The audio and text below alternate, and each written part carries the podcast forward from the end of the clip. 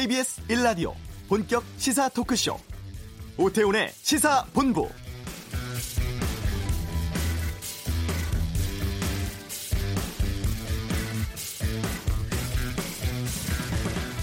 어제 경기도 파주 돼지 농장에서 아프리카 돼지 열병 확진 판정 나온 지 하루 만에 경기도 연천에서도 또 오늘 아침 확진 판정이 나왔습니다.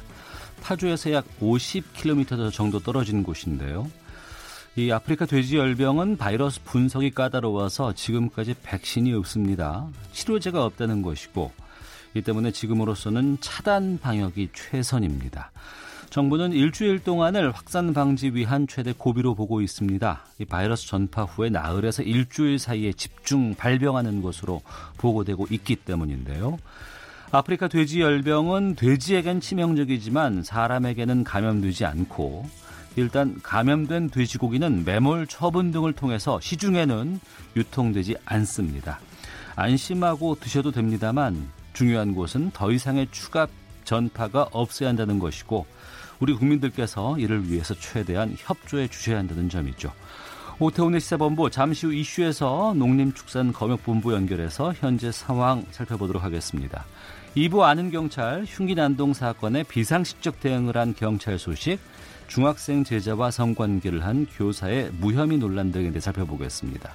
김성환의 뉴스 소다 오늘 검찰 개혁 다루겠습니다. KBS 라디오 오태훈의 시사본부 지금 시작합니다.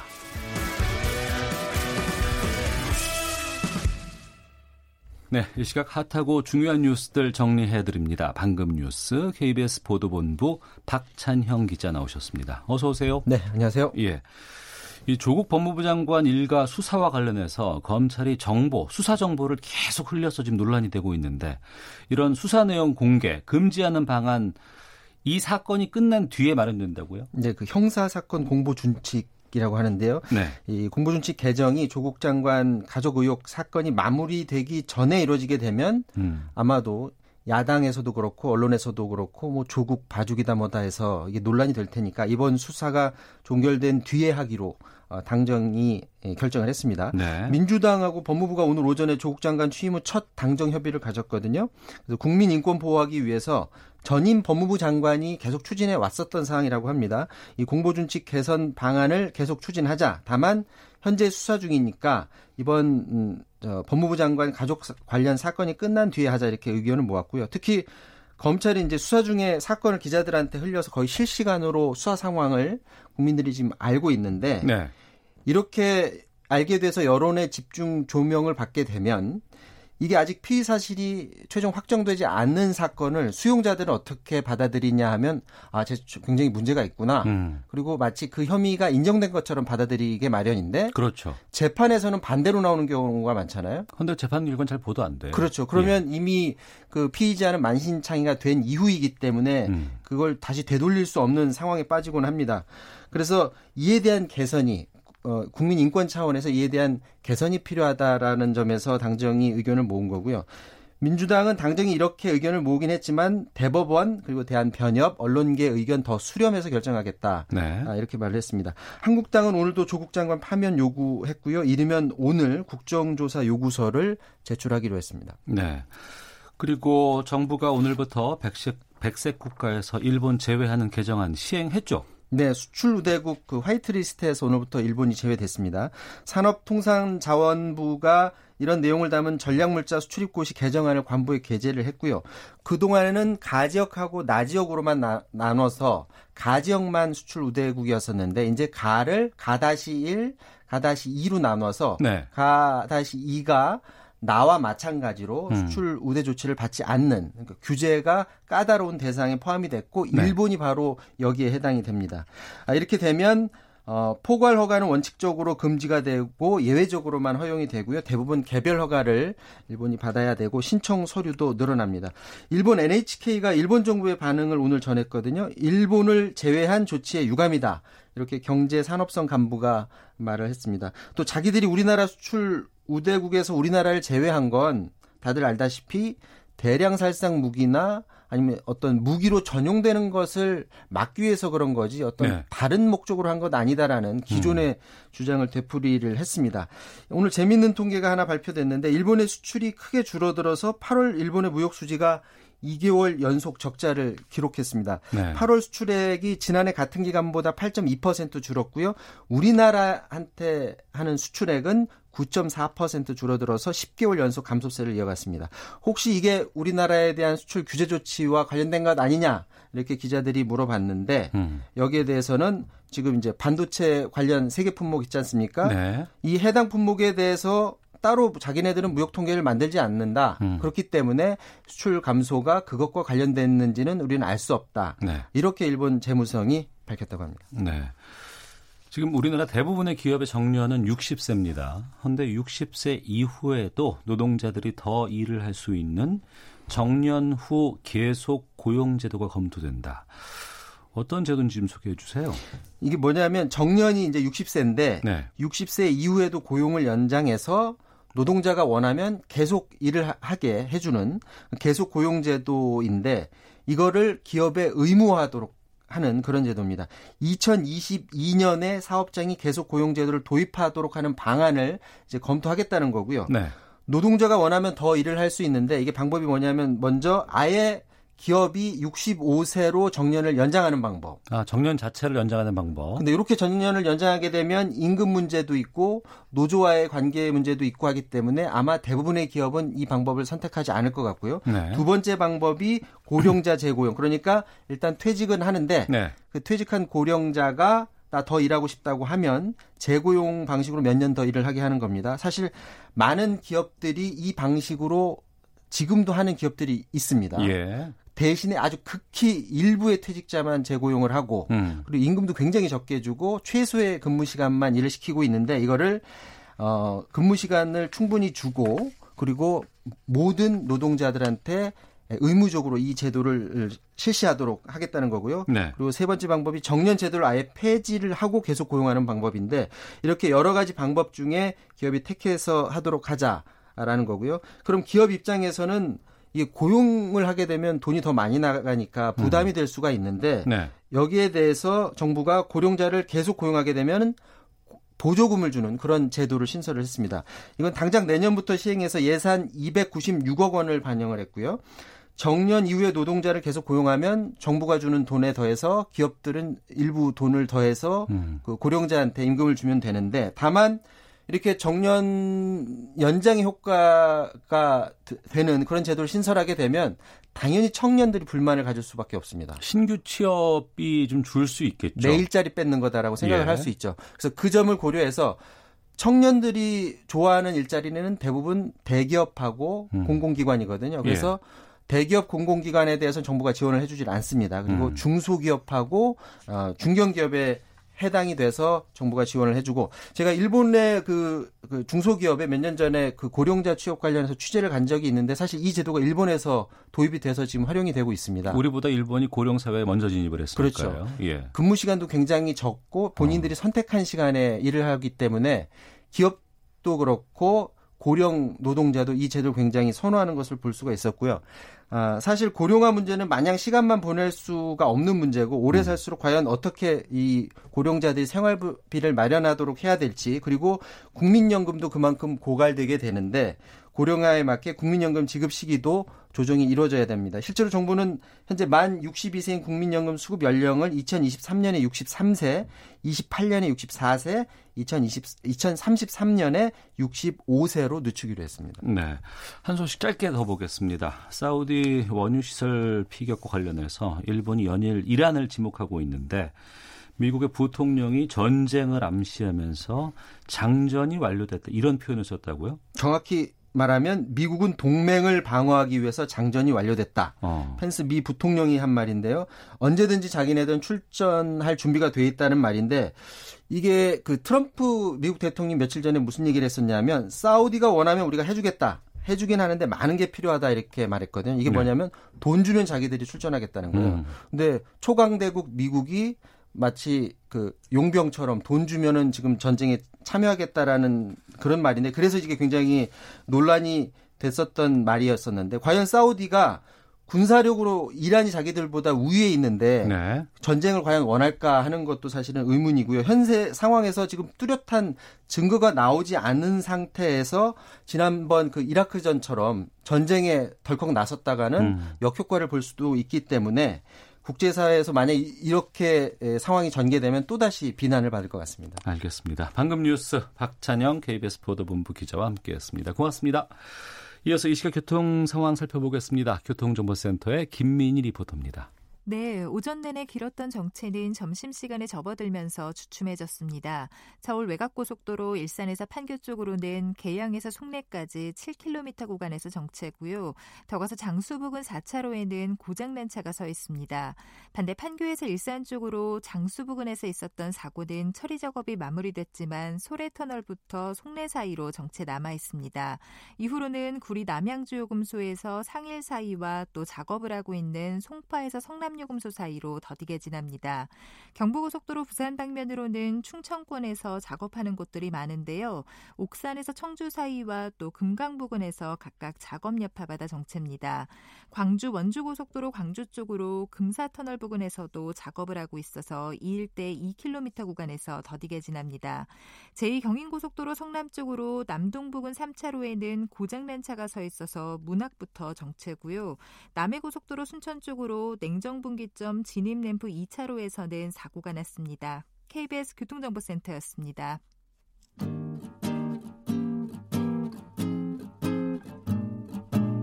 KBS 1라디오 오태훈의 시사본부 여러분의 참여로 더욱 풍성해집니다. 방송에 참여하고 싶으신 분은 문자 9730번으로 의견 보내주세요. 짧은 문자는 50원, 긴 문자는 100원의 정보 이용료가 붙습니다. 애플리케이션 콩과 마이케이는 무료고요.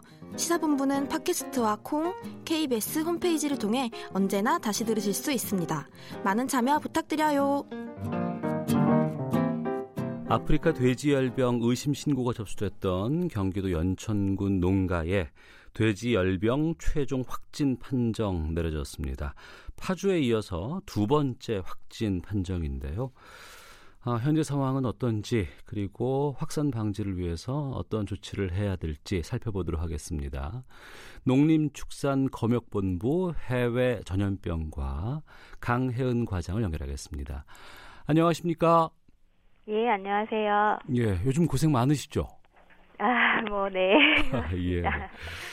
그 먼저 확진 판정을 받은 곳이 경기도 파주였습니다. 그리고 오늘 아침에 이 돼지 열병 확진 판정이 또 난 곳은 경기도 연천이고 두 농가 간의 거리가 한 50km 정도 떨어진 곳이라고 하는데 전파 경로라든가 감염 경로 같은 것들이 좀 나왔나요? 예, 지금 시점에서는 사실 예측하기가 좀 어렵습니다. 예. 현재 역학 관련 사안과 또 다른 여러 가지 요인들을 분석 중에 있습니다. 아, 그러니까 파주에서 연천으로 옮겨갔을 수도 있고, 하지만 따로따로 각기 걸렸을 수도 있는데 그 역학 관계는 지금 파악을 해봐야 되는 상황이군요. 예, 맞습니다. 예. 어, 중요한 것은 이제 확산을 막기 위한 것인데 이 방역 조치는 지금 어떤 식으로 이루어지고 있습니까? 아, 뭐 지금 이제 저희가 첫 확진이 된 시간부터 네. 48시간 동안 전국적으로 가축 등에 따라서 이제 일시 이동 중지 명령이 내려져 있습니다. 예. 그리고 기본적으로 아프리카 돼지열병 긴급 행동 지침에 따라서 방역 조치가 이루어지게 됩니다. 어. 그래서 최근에 개정한 SOP에 따라서 발생 농가를 중심으로 해서 반경 500m 내까지는 살처분을 하도록 개정이 되었고요. 예. 그리고 그 외에도 뭐 이동 제한, 또 잔반 급여 중지 음. 등의 조치가 취해지고 있습니다. 네. 그리고 더 나아가서는 필요하다면 거점 소독 시설과 통제 초소 등을 추가 운영하게 됩니다. 네. 네. 지금 우리나라뿐 아니라 이미 세계 뭐 20여 개 나라에서 이 돼지 열병이 발병한 것으로 확인되고 또 계속 확산 추세에 있는 것 같은데 해외에서는 지금 이 방역을 어떻게 하고 있답니까? 해외에서도 뭐 저희가 하고 있는 것하고 많이 다르지 않습니다. 그리고 치료제나 백신이 없는 상황이기 때문에 네. 모든 나라들에서 이렇게 살처분 정책을 실시하고 있습니다. 음, 치료제라든가 백신은 지금 없고 예. 그 때문에 살처분이 최선의 지금 방어일 것 같은데 이게 걸리면 치사율이 거의 100%라고 들었습니다. 예, 맞습니다. 네. 어느 정도로 위험한 병이에요, 이게? 어, 뭐 현재 아시아 지역에서 유행하고 있는 아프리카 돼지열병은 병원성이 높은 급성형으로 알려져 있습니다. 예. 그리고 이런 고병원성의 경우에는 돼지 감염 시에 거의 100% 음. 예, 폐사하게 되고요. 어, 바이러스에 감염되고 증상을 보이기까지의 기간을 우리가 잠복기라고 하는데요. 네. 일반적으로 아프리카 돼지 열병의 잠복기는 감염된 바이러스의 병원성이나 또 노출 경로에 따라서 잠복기가 뭐 3일에서 19일 정도로 다양합니다. 그런데 이제 이 고병원성에 의한 급성형의 경우에는 대체로 한 4일 이내에 증상이 나타나는 것으로 알려져 있고요. 네. 현재까지 국내에서 발생한 경우에도 저희가 조사한 바에 의하면 발열, 식욕부진, 침울 등의 이제 증상이 관찰되고 음. 빠르게 폐사한 것으로 예 보입니다. 네. 우리가 이 동물성 전염병 하면 과거에 뭐 구제역이라든가 조류 인플루엔자 AI 같은 것들 기억나거든요. 그때 보면은 뭐 공기 중으로 전파가 될 수도 있다 이렇게 얘기도 나오곤 하는데 이 돼지열병 전염 방법이라든가 속도는 어떤 편인가요? 예, 구제역이나 뭐 조류 인플루엔자 바이러스랑은 다르게 아프리카 돼지열병은 접촉에 의해서 전파되는 질병입니다. 음. 살아있는 바이러스의 비강 흡입이나 경구 섭취를 통해서 전파가 되는 걸로 알려져 있고요. 예. 그다음에 전파 속도는 구제역이나 일반 돼지열병 보다는 음. 느린 것으로 알려져 있습니다. 그래서 음. 어, 오히려 눈에 띄는 폐사율을 보이기까지 시간이 조금 걸리다 보니까 네. 어, 뭐, 다른 아시아 발생 국가에서는 신고가 지연된 사례도 굉장히 많이 있었습니다, 실제로. 음. 하지만 다행히 우리 경우에는 좀 그래도 조기에 신고가 이루어진 것으로 보고 있습니다. 네. 그야말로 아프리카 돼지 열병이거든요. 이게 돼지 농가, 양돈 농가에만 영향을 주는 것인지 아니면은 다른 뭐 소래든가 다른 가축에도 가능성이 있는 것인지요? 아, 아프리카 돼지 열병은 네, 돼지에게만 감염되는 질병입니다. 유일하게 돼지 말고는 네, 진드기 한 종류가 예, 관여가 되긴 하는데 국내에는 없는 것으로 파악이 되고요. 예. 그래서 어, 사람도 네, 돼지에만 걸리는 질병이기 때문에 사람의 어. 경우에도 예, 전파가 되지 않습니다. 네. 예. 자, 두 번째로 연천군에서 아프리카 돼지열병 확진 판정 내려졌습니다. 농림축산검역본부 해외 전염병과의 강혜은 과장 연결해서 말씀 나누고 있는데요. 방금 사람에게 전파될 가능성은 없다고 하셨는데, 하지만 그 돼지를 만졌던 사람이 다른 곳으로 간다거나 이렇게 접촉하게 되면 그때는 바이러스가 퍼질 가능성도 있나요? 그렇죠. 예, 기계적 예, 전파라고 저희가 표현을 하는데요. 예, 음. 물리적으로 예, 어딘가에 묻어져서 다른 곳으로 바이러스가 전파됩니다. 네. 네. 사람은 감염될 것은 없고. 예, 예, 예. 어, 돼지고기를 먹는 데는 어떻습니까? 뭐 설령 그럴 리가 전혀 없지만요. 저희가 네. 이제 뭐 발생 가능성이나 뭐 여러 가지 경로로 이제 시중에 유통되는 경로는 철저하게 차단, 차단을 하고 있기 때문에 가능성은 없지만 네. 설령 감염 아프리카 돼지열병에 감염된 돼지고기를 사람이 섭취한다고 해도 사람은 음. 감염되지는 않습니다. 알겠습니다. 그 앞서서 백신이 없다고 하셨지 않습니까? 치료제가 없다는 뜻인데 왜 이 돼지 열병은 치료제나 예방이 안 되는 겁니까?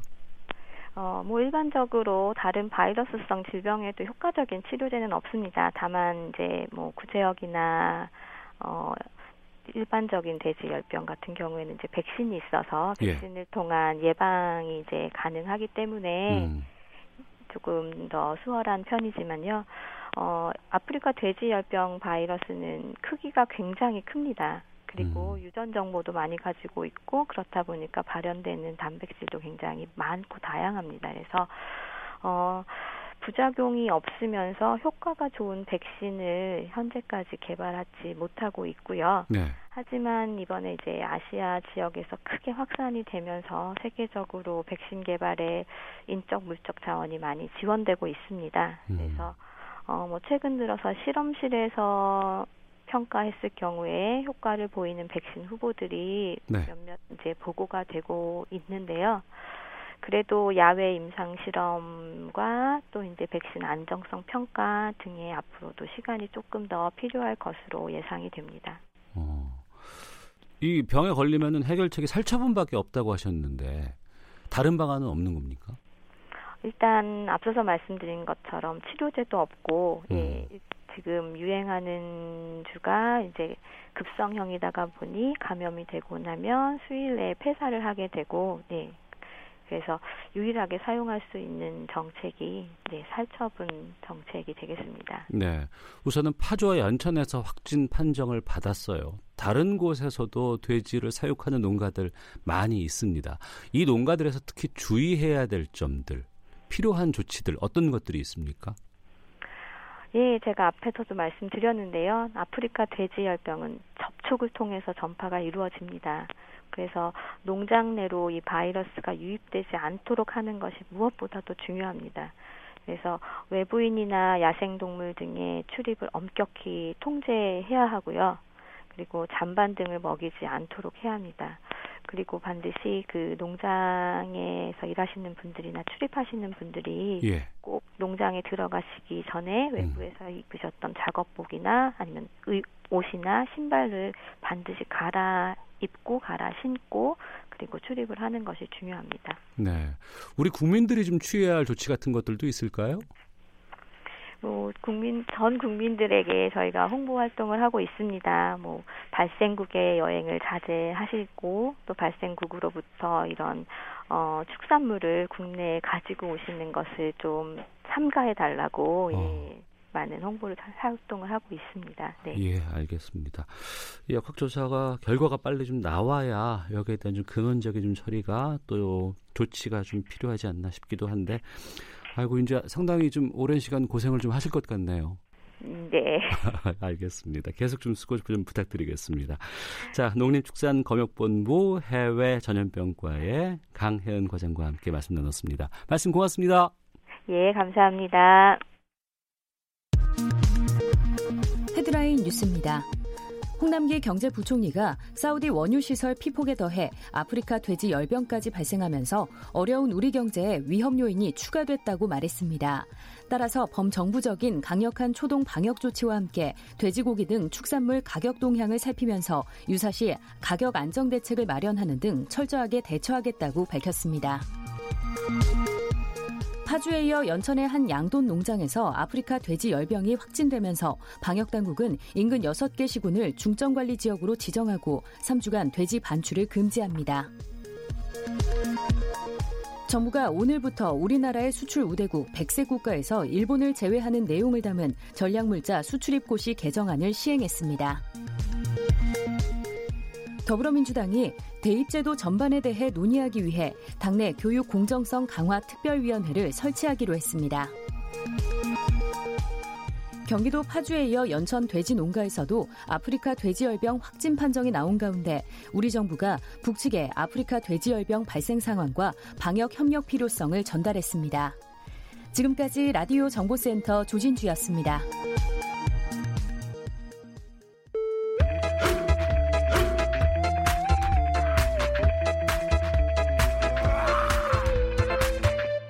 오태우래 시사 본부. 네, 12시 44분 지나고 있습니다. 오태훈의 시사본부 수요일에 새 코너를 준비했습니다. 뉴스를 살피다 보면은 뉴스 안에 담긴 의미라든가 또 뉴스 이면의 시사점들 살펴보고 하죠. 근데 이것을 좀 냉철하게 분석하는 게 좀 힘들 때도 있습니다. 뉴스를 하긴 하는데 그냥 놓치고 갈 수 없는 핵심 포인트 이걸 좀 콕 집어서 좀 해설해 보고자 해서 준비를 했습니다. 이종근 시사평론가와 함께 꼭 포인트를 짚어보는 시간 가져보려고 하는데요. 그냥 놓치고 갈 수 없다 그래서 저희 제작진은 가칭 이종근의 그냥 갈 수 없잖아 이런 이름으로 한번 준비를 해봤는데 청취자 여러분들께서 애청자 여러분들께서 좀 들어보시고 이런 코너 제목이면 좋겠다 하시면 또 의견 보내주시면 저희가 좀 참고를 하도록 하겠습니다. 자 유튜브에서 시사본부 일라디오 혹은 시사본부 검색하시면 영상으로도 만나실 수 있다는 것 알려드리고요. 이름하야 가칭 이종근의 그냥 갈 수 없잖아. 이종근 시사평론가 나오셨습니다. 어서 오세요. 네, 안녕하십니까. 아, 그냥 가지 마시고 예. 네, 채널 고정해 주십시오. 예, 고맙습니다. 아, 정말 기대가 큰 코너인데 네. 오늘 저희가 주제로 포인트로 좀 짚어보고자 하는 것은 삭발입니다. 네. 황교안 자유한국당 대표가 조국 법무부 장관 임명 반대 주장하면서 삭발을 했고 또 계속해서 삭발 릴레이가 한국당 쪽에서 이어지고 있습니다. 파장이 계속되고 있죠. 어, 네, 그렇습니다. 오늘 오전 예. 방금 전에 예. 어, 국회 부의장 전 국회 부의장, 현 예. 국회 부의장 아. 그러니까 어. 심재철 의원과 이주영 의원이 예. 함께 에, 삭발을 했습니다. 아 이미 삭발하셨어요? 네네. 어. 이로써 어, 한국당 어, 출신 정치인으로는 일곱 분이 지금 삭발을 한 셈이 됐고요. 예. 내일도 어, 아마 울산시장이시죠 김기현 울산시장 전, 전 울산 예, 전 예. 울산시장이 어, 삭발을 한다고 하니까 어. 진짜 말씀하신 대로 릴레이가 될 가능성이 커 보여요. 예. 예. 이렇게 릴레이로 계속 삭발이 이어지고 또 제1야당의 당대표가 삭발한 건 처음 아닙니까? 네. 아마도 그 황교안 대표가 삭발을 16일에 했을 때, 에, 그 검색어에 뭐, 예. 뭐 황교안 삭발 또는 삭발 이렇게 많이 오르게 된게 음. 다른 분들과 다른 점이 바로 지금 말씀하신 제1야당 대표가 삭발하는 게 처음이었다 때문일 것 같아요. 예. 어, 사실 저도 한번 이번에 찾아봤어요. 그렇게 그러면 당 대표가 안 했나 음. 했는데 제가 사실 찾아본 건 박창종 전 의원이 떠올라서 예, 예. 당시 대표 아니었나? 왜냐하면 제가 대선 후보로 어. 나오셨기 그렇죠. 때문에 예, 예. 어, 대표 아니었나 하고 찾아봤더니 사실 그때가 삭발 정책 거의 뭐랄까요 좀 효시라고나 할까? 음. 그 이전엔 주로 단식 김영삼 음. 어, 대통령 기억하시죠? 정치인으로서 당 대표 시절에 단식도 했고 했는데 박창종 의원이 당시에 어, 통일민주당 의원이었더라고요. 네. 그리고 어, 이 87년에 음. 어, 김대중 대통령, 김영삼 대통령이 후보 단일화를 실패했잖아요. 근데 네. 후보 단일화를 촉구하면서 단식을 해요. 어, 그래서 사실 그 다음에 양 당에 들어가지 않고 음. 분당이 됐잖아요. 네네. 네. 무소속으로 국회의원으로 나오면서 이 삭발이 어느 정도 사람들에게 인지가 돼서 음. 무균질 의원 또는 뭐 대선 후보로 가게 되는 하나의 어떤 상징적인 뭐랄까요? 그 밑거름이 된 그런 상황이었어요. 하지만 제1야당 대표면 네. 여러 가지 정치적인 입지도 있고 음흠. 또 의정 활동이라든가 네. 아니면은 뭐 의원들을 통해서라든가 네. 다양한 정치적인 어, 표출을 할 수 있는 입장이거든요. 네. 보통 삭발이라든가 단식 이런 건 노동자들이라든가 네. 더 이상의 자신의 투쟁을 알릴 수 없을 때 하는 그러한 투쟁 방법인데 네. 언제 이렇게 단식을 하고 언제 삭발하는지도 궁금하고 왜 이렇게 정치인들이 해야 되는지도 궁금하거든요. 네. 자, 일단 말씀하셨듯이 그 정치 행태, 행위 중에 단식과 삭발이라는 두 가지 좀, 어, 이 행위가 있는데 네. 좀 다르죠. 어떤, 다, 어떻게 다르냐면 단식은 어, 무엇인가를 먹지 아니하고 어, 무한정 자신의 요구를 관철시키려 할때 네. 해요. 음. 그러니까 요구가 들어줄 때까지예요. 예, 어떤 예. 의미에서 물론 며칠 단식하겠다라고 기한을 정하는 단식도 분명 있지만 음. 어, 대개는 요구 사안을 어, 확실하게 어떤 제시를 하죠. 상대에게 네. 정치적 상대에게 또는 집권 어, 여당에게 음. 또는 어, 정부에게 그런데 삭발은 물론 요구는 있지만 예. 그것을 예. 들어주던 안 들어주던 어. 행해져요. 단행해져요. 어. 단, 그러니까 어, 단행되죠. 예. 둘 차이는 아, 단식은 아까도 말씀드렸지만 요구 사항이 있기 때문에 상대에 대해서 하는 외적인 표출이에요. 음. 그렇지만 어, 사, 어, 삭발은 상대가 들어주던 안 들어주던 내가 결기를 보이는 네. 내적인 네. 어떤 행위 어. 그렇기 때문에 내가 결기를 이렇게 보여서 어 대개는 당 대표가 하지 아니하는 이유는 음. 당 대표는 리더이기 때문에 네. 삭발이라든지 이렇게 단식이라든지 이런 모든 행위들을 조율해서 음. 이끌어 나가는 네. 그런 역할이기 때문에 사실 잘 안 하게 되거든요. 음. 근데 스스로 한 뭐 이유가 뭐 여러 가지가 또 본인한테는 있겠지만 아무튼 어, 결과적으로 이번에 가장 크게 그, 이, 이 삭발을 한 이유가 내부 결속. 내부 가장, 결속 어, 가장 어. 클 거예요. 그러니까 예. 국민들한테 보여주는 메시지이기도 하지만 음. 그러나 음. 한국당 의원들에 대해서 또는 한국당 정치인들에 대해서 당 대표가 이렇게 지금 삭발을 했다라는 음. 메시지. 그게 바로 어, 이 릴레이 단식으로 아, 릴레이 삭발로 이어지는 네. 하나의 계기가 됐기 때문에 그런 목적이 컸 다면 어느 정도는 또그 어, 소개 성과가 있었지 않느냐라고도 음. 보여지는 거죠. 청취자 최종옥님께서 내년 총선이 있으니까 공천 받기 어려울까봐 감안해서 결정한 것 아닐까요? 뭐 안타깝습니다. 5754님, 국회의원들 삭발, 단식은 이제 그만, 국격 떨어져요. 창피하니까 그냥 일을 하세요. 0073님, 지금 코너 시사족 집게 어떨까요? 앞에 이름 붙여도 좋을 것 같습니다. 라는 이런 의견도 보내주셨습니다. 참고하도록 하겠고요.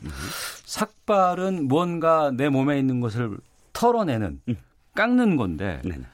또 어떨 때는 뭐 수염을 기른다거나 네. 머리를 기른다거나 이런 것도 하나의 투쟁 방식으로도 있지 않나요? 네, 그렇습니다. 어. 아, 머리를 기르는 경우 한번 기억해 보시면 예.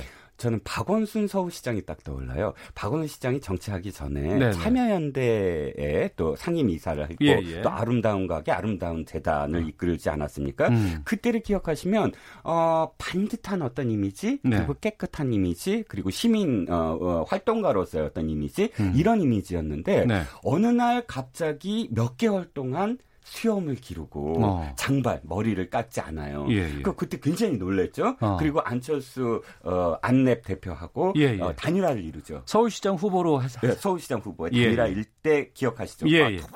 그때 맞습니다. 어, 수염도 길게 길었습니다. 박원순 어, 어, 참여연대 이사장한테 이런 면모가 있어 이렇게 놀란 사람들이 있어요. 그리고 음. 어, 후보 단일화 끌어안고 딱 다시 이제 깔끔해져서 시장 후보로 나와서 시장이 되죠. 네. 자, 지금 말씀드린 게 바로 그거예요.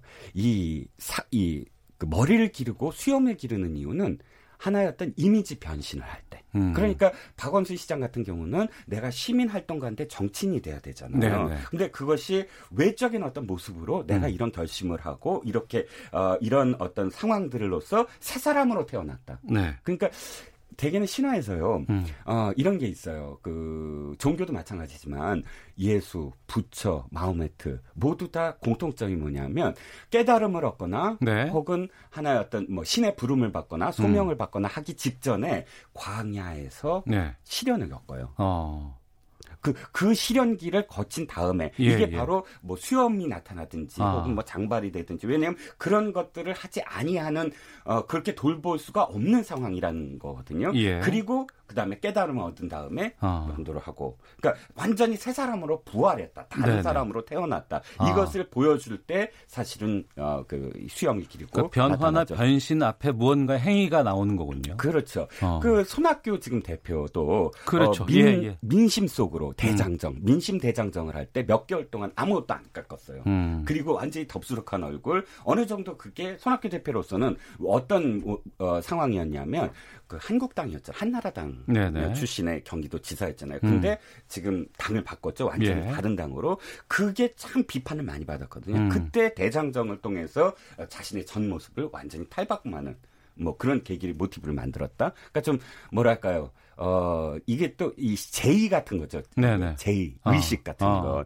그러니까 우리가 어떤, 어떤 행위든 사실 그 전에 부족 국가 시절부터 있었던 DNA에 있던 그런 상황이거든요. 음. 삭발 한 말씀 하면 네. 삭발도 네. 옛날에 제사장들이 제의를 치를 때 자신의 무엇인가를 희생을 해요. 음. 피를 예를 네. 들어서 피, 핏방울 떨어뜨린다든지 음. 또 머리와 또는 손톱을 깎는다든지 이런 행위들이 언제나 신한테 바치는 거거든요. 음. 근데 이 삭발이 지금까지 남아 있는 건 삭발도 역시 내 몸의 일부. 그러니까 뭐 머리털을 바친다. 뭐 이런 의미가 사실 그 안에 깔려 있는 거죠. 네.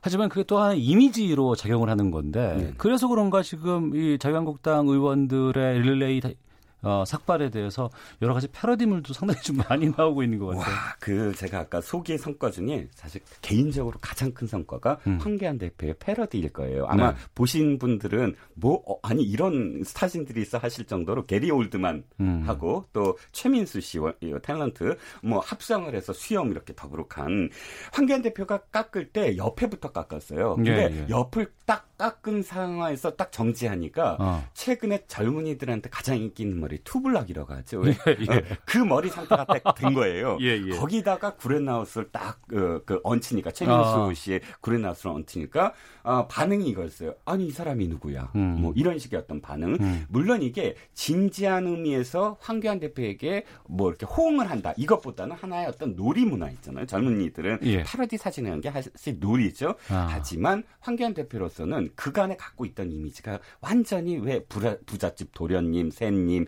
온실 속의 화초 그리고 목소리는 좀 늘 단조롭고 음. 머리는 2대 8 가르마 이런 어, 뭐랄까요 조금 어, 고답적인 어떤 이미지에서 어 이미지를 완전히 탈피하는 사람들이 나를 이렇게 놀이 문화로 어, 이끌어줬다. 이건 정치는 들한테는 굉장히 큰 득이죠. 네. 김광철님, 국회를 무시하고 장관을 임명하는 청와대에 더 이상 항거할 방법이 없으니 삭발을 선택할 수밖에 없었던 거 아닐까요? 라고 주셨고 453 하나번 쓰시는 분께서는 차명진 전 의원도 삭발한다고 SNS에 글 남겼네요. 라고 의견 주셨습니다. 정복숙님은 황교안 대표의 삭발이 좀 의아하긴 했습니다. 올해 이런 식으로 삭발이 유행하는 거 아닌지 모르겠습니다. 남편이 술 먹고 들어오면 저도 머리 빡빡 밀어볼까 싶습니다. 라는 의견도 보내주셨는데 여권 쪽에서는 좀 비판도 좀 많이 이어지고 있고 뭐 머리 깎은 머리 깎은 김에 군대 가라 뭐 이런 음. 비판들도 좀 많이 나왔잖아요. 네네. 어, 지금 어떤 의미에서는 좀 당들의 그 음. 입장이 약간씩 달라요 톤이. 네. 어 저는 대통령이 강기정 정무수석을 시켜서 음. 뭐 만류했던 것도 굉장히 저는 눈에 들어와요. 예, 왜냐하면 예, 30초에 마무리 주시죠. 아, 네. 예. 그, 그 그런데 정의당이 가장 좀 독하게 반응을 음. 하고 있어요. 어떤 예. 의미에서는 정의당이 이번에 조국 수석을 데스노트에서 뺀 것이 정의당으로서 음. 좀 아픈 대목이거든요. 예. 그래서 좀 더 공격적으로 이렇게 반응하지 않나 싶고요. 음, 알겠습니다. 오늘 처음 준비를 해봤습니다. 가칭에서 이종근의 그냥 갈수 없잖아. 삭발의 정치학에 담긴 여러 가지 의미들 짚어봤습니다. 오늘 순서 고맙습니다. 감사합니다. 예. 잠시 후 2부에 아는 경찰 준비되어 있습니다. 김성환의 뉴스 쏘다 검찰 개혁에 대해 살펴보겠습니다. 뉴스 들으시고 2부에서 뵙겠습니다.